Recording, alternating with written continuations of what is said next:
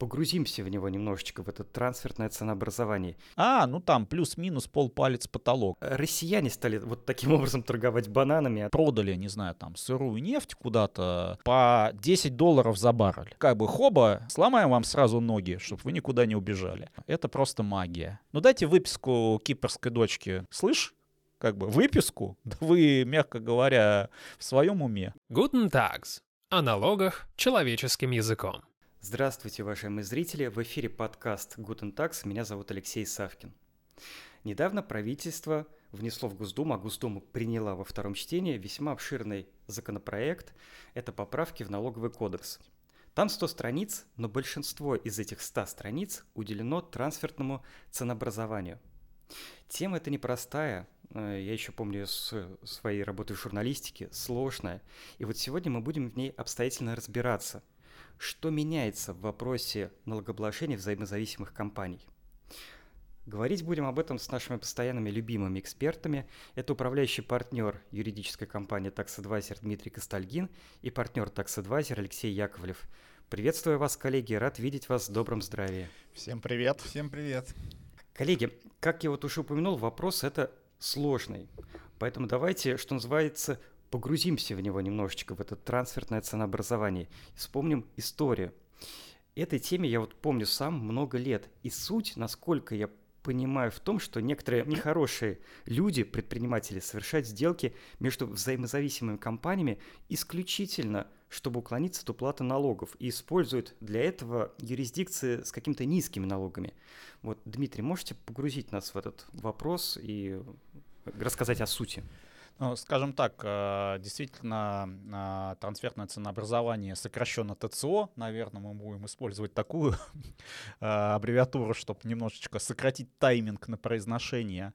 Но если совсем крупными мазками, действительно родилось, по-моему, в, там, в начале 70-х начали разговоры про это заводить. Проблема в том, что развитые страны из развивающих стран, по сути, выводили налоговую базу, то есть в развитых странах уже были, конечно, налоги, но, условно говоря, банан продавали за 1 доллар, а он, например, этот банан заезжал э, в Туманный Альбион, пока ехал. За 5. За 5. Но вчера. Да, но вчера, что называется. И условно страна, где этот банан вырос, она получала в лучшем случае все налоги с одного доллара. И, собственно, вот из-за этих манипуляций с ценами думали, как, э, скажем так, злоупотребления эти преодолеть. И, соответственно, те самые развитые страны придумали а, вот такой механизм, который говорит, а давайте мы будем статистические методы, по сути, использовать, ну, похожие, не, не совсем там уж чистая статистика, практика, к сожалению. Квази. Квази, да. И будем смотреть, что если кто-то продает бананы по доллару, а другие продают их сразу по 5, то, наверное, рыночная цена 5, и, соответственно, тот, кто продал за доллар, ему доначислим за 5. А, вот, э, как ну, говорится... Ну, это про бананы, а вот про российские, когда россияне стали вот таким образом торговать бананами, а также всем остальным? Ну, здесь тоже история довольно длительная, честно говоря, потому что ну, все-таки немножко подведем итог того, что сказал Дмитрий. Что такое трансфертное ценообразование? Что перемещается не бананы, а перемещается прибыль. Да, благодаря манипуляции с ценой сообразили глобальные компании, можно двигать прибыли. Куда, где и, и прибыли лучше живется, так скажем, да, и где удобнее ею управлять. Соответственно, теперь в Россию, если мы перенесемся, то на вот эти ценовые манипуляции наш российский законодатель начал обращать внимание еще когда налогового кодекса не было – вот было такое время, как, не знаю, как его назвать, как, какой век, но неважно, да. Там 92 Эра до налогового кодекса. Да, да, эра до налогового кодекса, точно, да, до, до, да, до налогового кодекса, да, когда были отдельные законы на каждый налог, и в какой-то момент там появились нормы, которые, ну, скажем так, говорили, что если вы продаете, если налогоплательщики, организации, там, ОП продают, организации товары, продукцию ниже себестоимости, то есть в убыток, то база должна считаться по рыночной стоимости. Если ее невозможно найти, то тогда ну, не ниже себестоимости. Вот это были первые, скажем так, признаки борьбы с трансфертным ценообразованием. Это они просуществовали как раз до появления налогового кодекса. Потом, когда налоговый кодекс появился у нас, по-моему, с 2000 года, с 99-го первая часть, там была 40 статья налогового кодекса, которая чуть более детально уже регламентировала, э, э, регламентировала эти вопросы. Там были четыре основания, когда налоговый орган мог посмотреть на цены, это сделки между взаимозависимыми лицами, бартерные, Отклонение цены. и отклонение 20%. Да. Оттуда, кстати, до сих пор живет у многих налогоплательщиков безопасный интервал 20%, да, вот как спрашивают. Но это безопасный интервал был по 40 статье налогового кодекса. Вот, и практика шла так ни шатка, ни валка в целом по ней, потому что э, там тоже были э, определенная последовательность тестов. То есть сначала надо было похожие товары найти, работу, услуги, чем налоговые органы не всегда занимались. Они сразу хватались, как правило, за затратный метод. Ту, ту самую себестоимость, да, ниже себестоимости нельзя, сидело в головах у налоговиков. А суды, ну, ну, налогоплательщики говорили, а что это вы сразу вот в затратный метод падаете? Давайте поищем. А раз вы не поискали, то, значит, наша цена корректная. Вот, и практика, в общем, ну, в целом была, наверное, даже в пользу налогоплательщиков, если какую-то статистику там, да, посмотреть. Расскажите, пожалуйста, вот вы уже начали рассказывать, э, дальше осветите. Насколько я понимаю, э, налоговики всегда неровно дышали к ТЦО и всегда старались ужесточить контроль. И я помню несколько итераций ужесточения контроля. И вот сейчас мы как бы подходим к очередной из них, да? Ну, скажем так, э, у нас была большая реформа в 2012 году, когда, как Алексей сказал, 40 статья превратилась в огромный раздел 5.1 налогового кодекса который расширил и понятие взаимозависимых лиц и, по сути, описал а, более расширенно, да, вот эту методику определения рыночных цен и те методы, которыми может воспользоваться налогоплательщик и налоговый орган. Здесь как бы дискуссионно, насколько это ужесточилось, потому что, с одной стороны, как раз боялись ужесточения, и одним из таких компромиссов, который тогда э, достигли, скажем так, стороны государства и бизнес, это что поскольку это очень сложный э, механизм, и создалась такая аура, что те люди, которые занимаются ТЦО, это такая белая кость в налогах, такие просто лбы, сочетающий в себе да. и право, и экономику, и финансы, и, и там и знаю, калькулятор и... в голове да, одновременно, да, да. вот. А, и поэтому дали право проводить эти проверки налоговой, налоговой службе, центральному аппарату. То есть только центральный аппарат э, мог проверять именно вот по разделу, тем самым гарантируя качество, скажем так. И действительно таких проверок стало сильно меньше, но при этом, очевидно, на старте линейные налогоорганы, немножко так про историю, да, э, усилили давление на стандартные сделки, которые уже под контроль не попадали, и просто говорили, ну, если у вас э, цена искажена, то это необоснованная налоговая выгода, и начались вот еще такие споры, пока там Верховный суд в каком, в 17-м э, году, да, выпустил обзор и сказал, не-не-не, уважаемые налоговые органы, вы как бы нельзя вот э, так оголтело э, мимо центрального аппарата применять тест на цену, если она совсем уж кратно будет отличаться, Манипуляция, тогда, если есть да, ценой, сказал Тогда можете суд. попробовать с точки зрения других признаков необоснованной выгоды. А сейчас, э, скажем так, это безусловно, вот текущие поправки, они безусловно ужесточают контроль, это факт и не только контроль, но и, скажем так, последствия несоблюдения этих положений. И скорее, наверное, тут мы можем э, как бы порассуждать, что это скорее вызвано текущей ситуацией, возможно, да, что видимо, э, в головах у контролеров за последние там полтора года вызрела мысль, что поскольку сейчас достаточно сложно платежи пассивные из России делать в виде там дивидендов, роялти и процентов, да, у нас э, различные э, ограничения с точки зрения валютного, э, указного права, так называемого, появились, то, возможно, так сказать, бизнес некоторый перестроился и придумал, как, так сказать, обходить эти видим ограничения путем завышения цен в каких-то уже, скажем так, товарных сделок. Это вот, видимо, такая гипотеза а, у, авто, у авторов этого закона, потому что, строго говоря, многие коллеги, э, так сказать, вот до появления этих поправок и до того, как все узнали, ну, в общем-то, тема ТЦО, мягко говоря, приуныла, Она такая, как, вы знаете, где-то в институтах, в, лаб- в лаборатории вот это подразделение... Ну, в том числе, да, сделок э, стало поменьше, с одной стороны, но, а, скажем так, а, а, я бы, наверное, вы, выразился чуть иначе. Их, может быть, стало меньше с конкретными юрисдикциями, но они просто пере, так сказать, ключились на другие юрисдикции, потому что в данном случае а, контроль будет осуществляться вне зависимости от того, в какую ты юрисдикцию, по большому счету, поставляешь, да, и и в первую очередь это контроль за э, именно взаимозависимыми лицами, потому что, скажем так, по умолчанию именно взаимозависимые товарищи склонны к искажению цен. Независимые, они на то независимые, что э, путем переговоров, понятно, что у кого-то есть переговорная сила достаточно серьезная, он может тебя продавить так, что, э, скажем так, сделки с взаимозависимыми покажутся, так сказать, ягодками, что называется. Вот. Коллеги, я вот чувствую, вы очень да, серьезно прям погружены в вопрос. Может быть, уже пойдем по частностям пройдемся. Ведь, насколько я понимаю, главное, может быть, я неправильно понимаю, в этом законопроекте это расширение перечня лиц, которые могут признаваться взаимозависимыми. Это прям альфа-омега, да? Ну, все-таки, наверное, не совсем так. Вот я бы, наверное, так сказал, что у нас теперь э, контроль за ТЦО фактически делится на э, внутрироссийские сделки, он, как, он практически остался в этой части неизменным. Ну, то есть ни с точки зрения документации, ни с точки зрения перечня сделок. А все поменялось для э, внешнеэкономических э, сделок, для э, трансграничных, трансграничных сути, операций. Да. И, конечно, да, если э, на другой стороне вза взаимозависимое лицо, это один пункт. Второй пункт.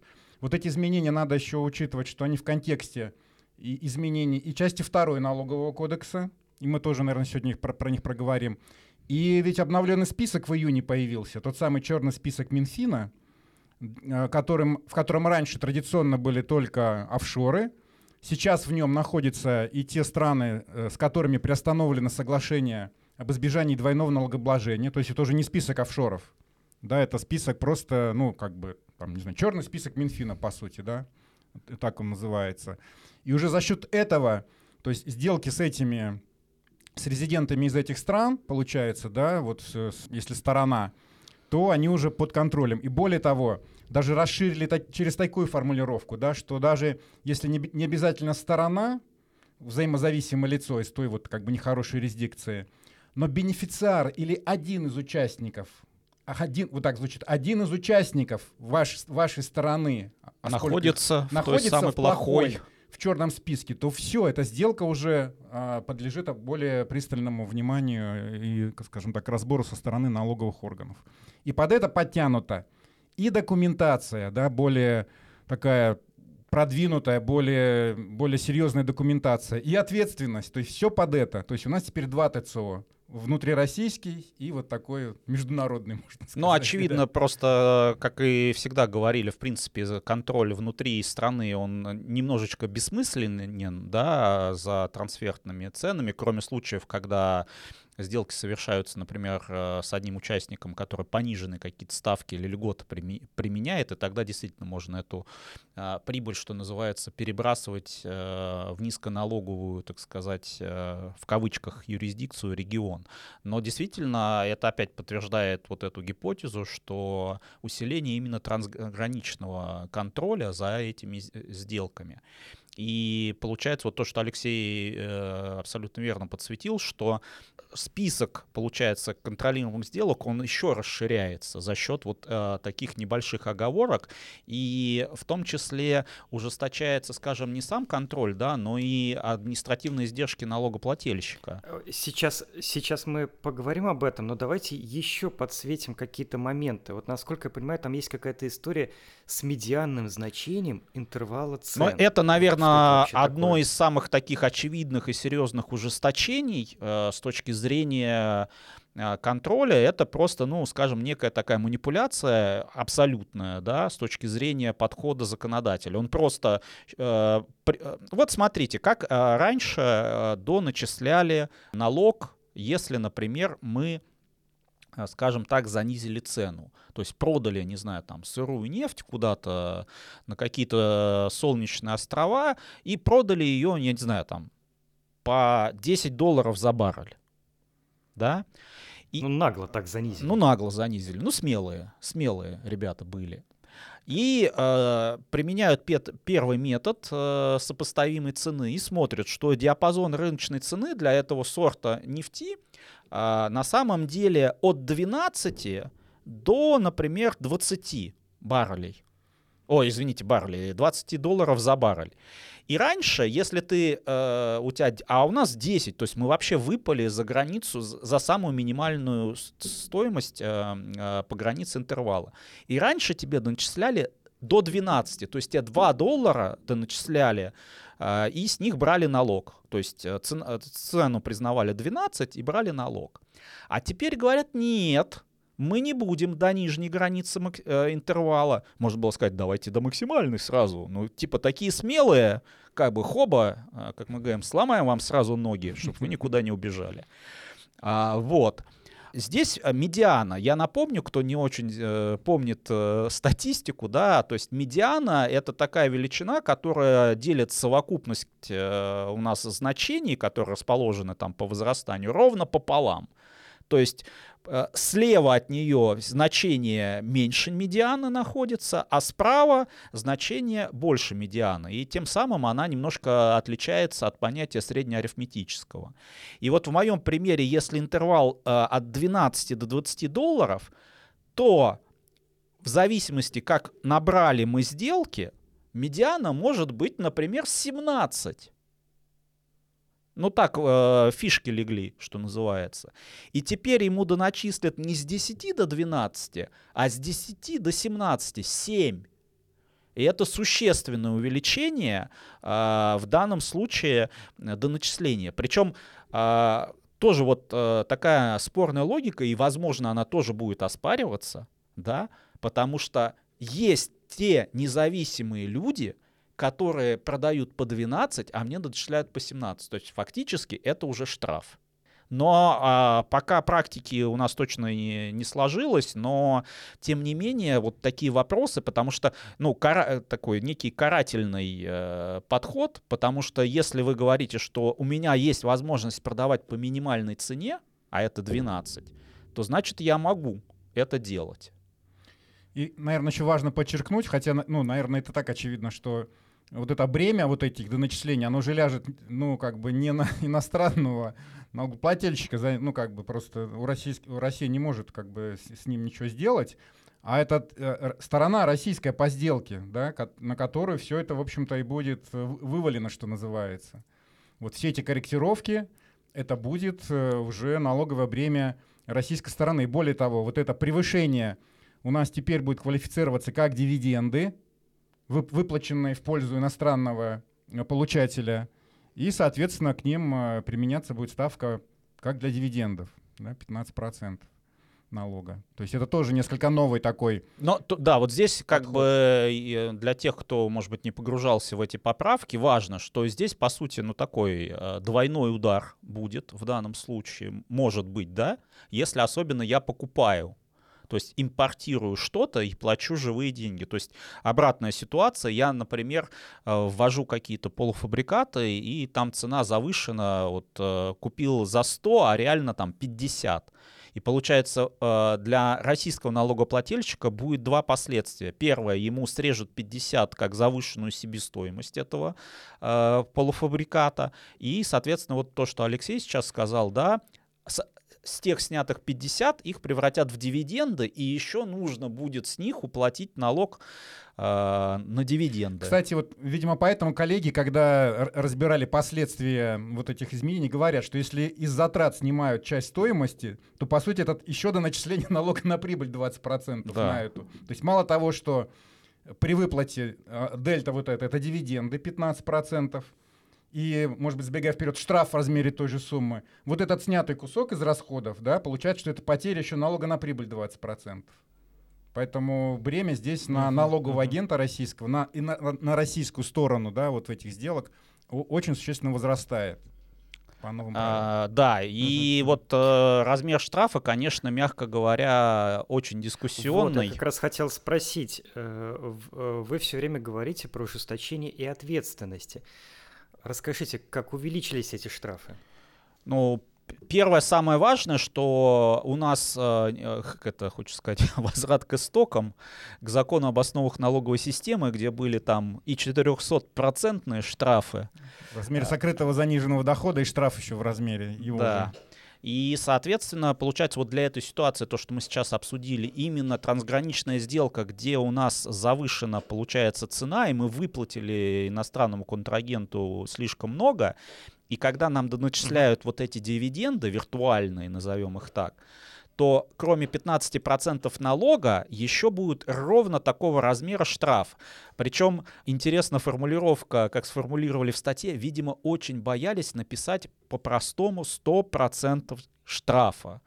Как-то вот как от ладана бегают от этой формулировки. И там такая витиеватая формулировка. Штраф в размере неуплаченной суммы налога с дохода. И дальше указано в абзаце, это за- то, за что ненавидят э, юристов, а юристы ненавидят тех, кто пишет такие законы. Да, и миллион ссылок надо три раза сбегать или два раза сбегать, чтобы понять, про что ответственность. Но это уже мелочи. То есть реально штраф будет 100%, и, а, к сожалению, нету никакой... Сто процентов, извините, вот так не От понял. суммы от налога. От суммы От налога. То есть, от если тебе дома- доначислили миллион долларов, еще миллион долларов Да. будет штраф. Итого 2 миллиона долларов. А Офигеть. поскольку тебе сняли еще миллион долларов э, с расходов, то еще 200 тысяч э, налога на прибыль, и с него еще 20%, а может быть 40%. То есть достаточно такая витиеватая математика. Причем а, интересно, что здесь э, степень вины на стопроцентный штраф не влияет. Вот если э, мы посмотрим в кавычках на наших теперь э, стратегических или недружественных партнеров, что называется, и на их законодательство, то у них штрафы есть, кстати, и больше.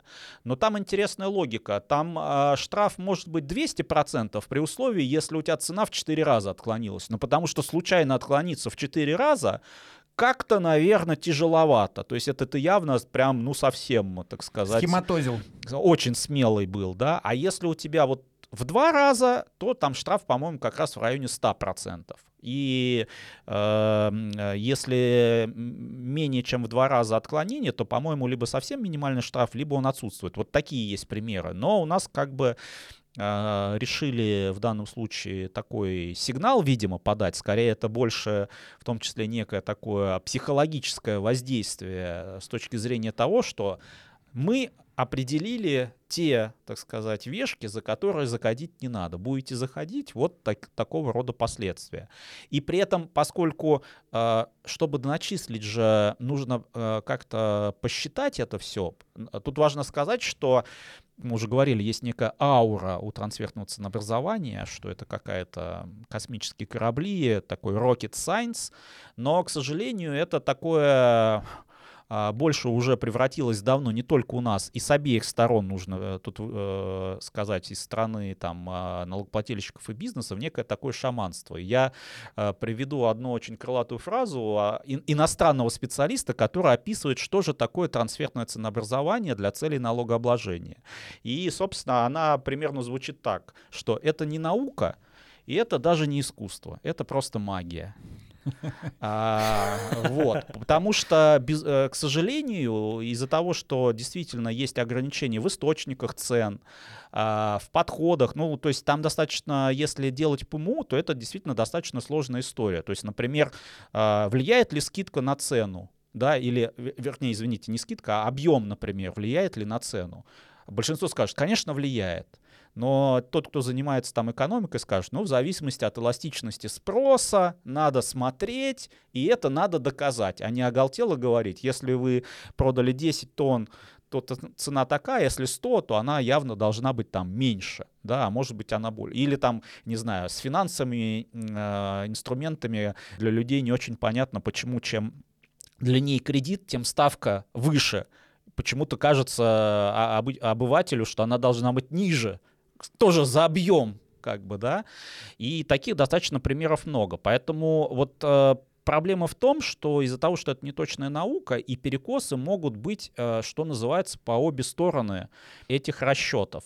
И все э, стороны, что называется, занимаются, вот в ТЦО есть такой тоже, так сказать, заимственный термин черепикинг, да, это означает, что мы только сливки собираем, когда ищем вот этот интервал, то, что выгодно мне. И каждая сторона делает вот свой такой идеальный интервал, и потом налоговый орган приходит и говорит, а, нет, все разрушаю, добавляю свои и так далее, и так далее. Поэтому здесь, э, здесь конечно, проблем много. Более того, еще, извините, Остапа несло, а, меня с 2012 года а, я не могу в голове уместить, как можно это по кодексу, найдя всего 4 сделки, построить рыночный интервал и сказать, что он реально может определить, как э, распределена вся совокупность сделок по этому там товару или по этим услугам. Но это просто как бы э, так вот сделали, чтобы попроще было, а по факту эту реальность может вообще не отражать. Ну, я думаю, что зак- То есть законодатель... достаточно всего 4 сделки? Я правильно услышал? Да, 4 сделки, 4 либо найти 4 похожих компаний, чтобы посчитать их рентабельность. Как побуду адвокатом дьявола. Э, ну, просто законодатель, видимо, решил не доводить ситуацию до тупика, когда невозможно посчитать. Или что тогда? Опять себестоимость, да? Как бы затратный не, метод. Действительно, есть Здесь проблема, решали, что не могут да, найти. Да, но четыре сделки как-то, вот, мне кажется... Мне кажется, мы самое время перекинуть мостик уже к документации, да, потому да. что мы поговорили про санкции, про перечень контролируемых лиц, но ведь очень существенное бремя возрастает с точки зрения отчетности, давайте так скажем, в целом, да. Потому что раньше пресловутая документация, ее можно было готовить по сделкам, помимо уведомлений, да, как обязательные. Э, документацию можно было готовить, но держать ее, потому что налоговый орган ну, мог ее потребовать, мог не потребовать. А сейчас в ряде случаев налоговый орган может ее потребовать. И самое это интересное, что ведь и состав этой документации очень здорово расширен. То есть про вашего контрагента зарубежного вы должны рассказать практически все. А, значит, э, сотрудники, доходы-расходы, виды деятельности и так далее. Это вот, я думаю, как же это объяснить? Это вот как к доктору приходите, да, и там раздеваетесь. Все анализы говоря. сразу на стол. Да, анализы. А тут мало того, что вам свои надо анализы, вам надо еще анализы всех близких, э, как говорится, родственников выложить. Но по сути пере, э, переложено бремя, а оно уже, кстати, давно перекладывалось налоговиками, потому что логика такая. Ну слушайте, ну дайте выписку кипрской дочки, ну позвольте. Это же другое юрлицо, коммерческая тайна. Ну, слушайте, что вы рассказываете? Оно же взаимозависимо, что вам сложно попросить? И, собственно, сейчас эта логика, по сути, легла в закон, да, э, больнее всего будет тем, кто действительно делает сделки с независимыми лицами, которые скажут, слышь, как бы выписку, да вы, мягко говоря, в своем уме. Да, и вот норма, которая вызывала наибольший спор, это раскрытие, скажем так, ценообразования по цепочке сделок. То есть вот вы продали там на трейдера, допустим, куда-то, там, на зарубежного, а он дальше, или закупаете через какого-то, значит, да, посредника. А дальше какая цена? А ну-ка покажите. И предполагалось, кстати, что именно из-за этого, в общем, законопроект... Забуксовал. Забуксовал, да, хотя в итоговой редакции, вот мы почитали, ну, по крайней мере, эта норма осталась. Вот, ну, единственное, возможно, там в вводных положениях указано, что указами президента можно как-то регулировать, э, скажем так, вот эти вот все новые нормы утяжеленные, да, давая, видимо, какие-то послабления. Ну, пока, в общем, особо не видно, да, а с 1 января 2024 года большинство изменений, про которые мы говорим, они должны вообще-то заработать. Ну и с точки документации еще важное такое изменение. У нас есть, э, по сути, два важных документа. Это уведомление о контролируемых сделок, которые мы вперед подаем, и вот та самая огромная документация, которая там а, к 1 июню следующего года, по идее, должна быть у налогоплательщиков. Но, кстати, большинство ее не делают а, в таком развернутом виде, потому что это, ну, как бы считают трудоемко, зачем косты. Если истребуют, у нас там есть 30 дней а, допилить ее. Да, обычно просто бенчмарк строят по интервалу цены или рентабельности. И а, вот а, изменение еще в уведомлении, что теперь обязательно нужно, кроме того, чтобы подсветить сделки, которые мы считаем контролируемыми, нужно указать метод который мы применяем для определения рыночной цены. Раньше это было, скажем так, по желанию. И другие есть а, параметры в уведомлении, которые стали обязательными и которые нужно а, указывать. И в связи с этим, поскольку принципиальным, да, получается данные из документации, то штрафы по документации, они увеличены. А, чтобы не перечислять там статей 5 изменилось, а, законодатель, в принципе, подошел по простому пути. Миллион на стол.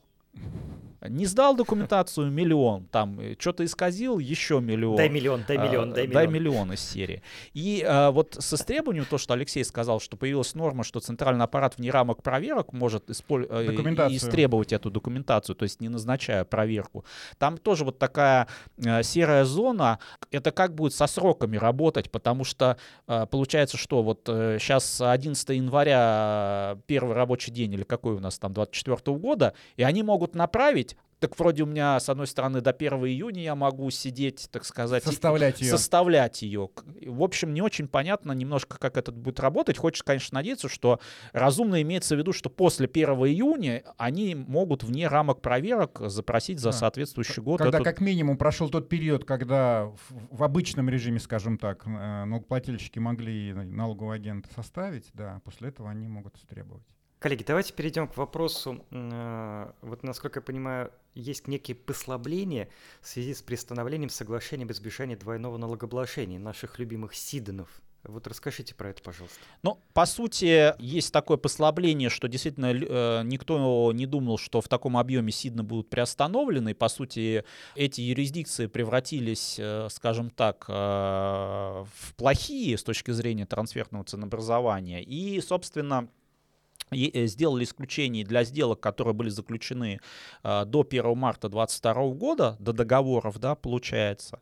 И, соответственно, э, контроль вот этих сделок, его не будет. При условии, опять же, что они заключены до этого срока, что порядок определения цены вы не поменяли, да, тут важный все-таки порядок и методики, то есть э, цена все-таки может меняться, если она изначально предусмотрена, ну, там, не знаю, если у вас э, долговое обязательство, например, плавающая процентная ставка могла быть, да, и, соответственно, до этого важно, чтобы эта сделка под контроль не попадала э, до 1 марта.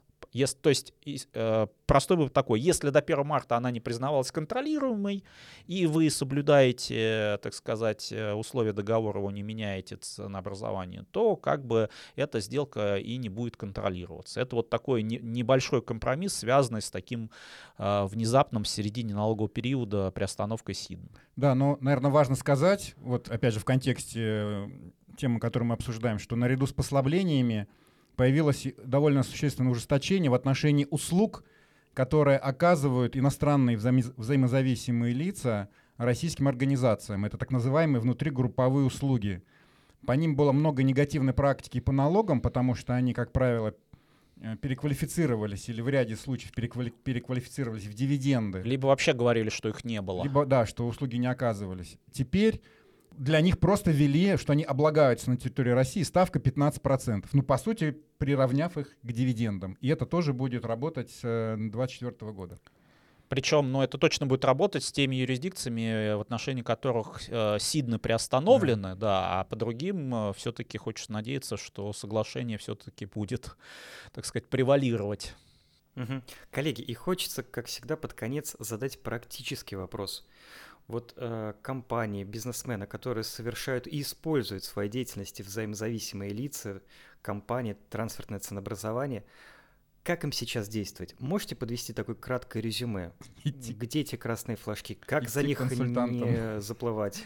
Ну, глобально, глобально делать стресс-тест. Э, своей документации, если вы ее делали, своих бенчмарков, которые вы применяли, потому что по практике очень часто э, за последние годы эта методика полностью, на мой взгляд, опять субъективная, себя сильно выхолостила, то есть это превратилось в какую-то рутину, а, ну там плюс-минус полпалец потолок, да, и в этом смысле, ну, налогоплательщики в достаточно расслабленном состоянии э, находились все это время. И сейчас, ну, могут взбодрить э, в негативном смысле этого слова, да, поэтому, объективно говоря, конечно, нужно э, делать стресс-тест тех подходов, А, потому что, опять же, мы уже говорили, что вот это черепикинг, оно до добра не доводит, как бы, да, и а, потенциально очень можно легко разрушить вашу выборку, и учитывая, какие у вас а, негативные последствия с 2024 года, наверное, нужно, скажем так, более глубже посмотреть да, э, на какие-то те модели, э, те подходы. Потому что, ну, вот я могу сказать пример, как мы наших подходов, э, когда мы делаем ТЦО, мы там строим реально мат-модель, да, то есть доказываем, что эта величина влияет там на цену и так далее, и так далее. Но это, во-первых, долго и дорого. Тут тоже нужно понимать. В этом смысле, к сожалению, административная нагрузка она вы, вырастет для бизнеса, к сожалению. Но при этом, получается, здесь выбор такой. Либо ты улучшаешь оборону, что называется, да, либо тебе может прилететь 100% штрафа. Не хочется так быть обвиненным в таком в лоб-маркетинге, но реально, мне кажется, многие слушатели не очень, не до конца поняли, ни что такое стресс-тест, ни что такое ТЦО, ни черепикинг. Поэтому, ну, к сожалению, без профессиональной помощи и, и раньше было сложно в вопросах ТЦО, а сейчас вот особенно в такой переходный период, когда новые нормы вывалили ну, под конец года, и они не идеальные, как обычно у нас, и, и как практика пойдет, ну, только искать э, какую-то поддержку профессиональную. Поэтому... Ну, Алексей, вас тут сложно обвинить в пиаре, потому что действительно тема мега сложная, и самому, наверное, сложно очень разобраться. Коллеги, давайте будем завершать наш выпуск. Э, напомню зрителям, что сегодня мы разбирали очень непростую тему по трансферному ценообразованию и смотрели, как изменится налогообложение в этой сфере и правила игры в этой сфере. И спасибо большое за разговор нашим гостям. Это управляющий партнер юридической компании Tax Advisor Дмитрий Костальгин и партнер Tax Advisor Алексей Яковлев. Всего доброго, удачи во всех сделках. И, пожалуйста, не забывайте подписываться на наш подкаст, ставить лайки, оставлять критику или какие-то другие комментарии. Всего хорошего. Всем спасибо, всем пока. Всем пока.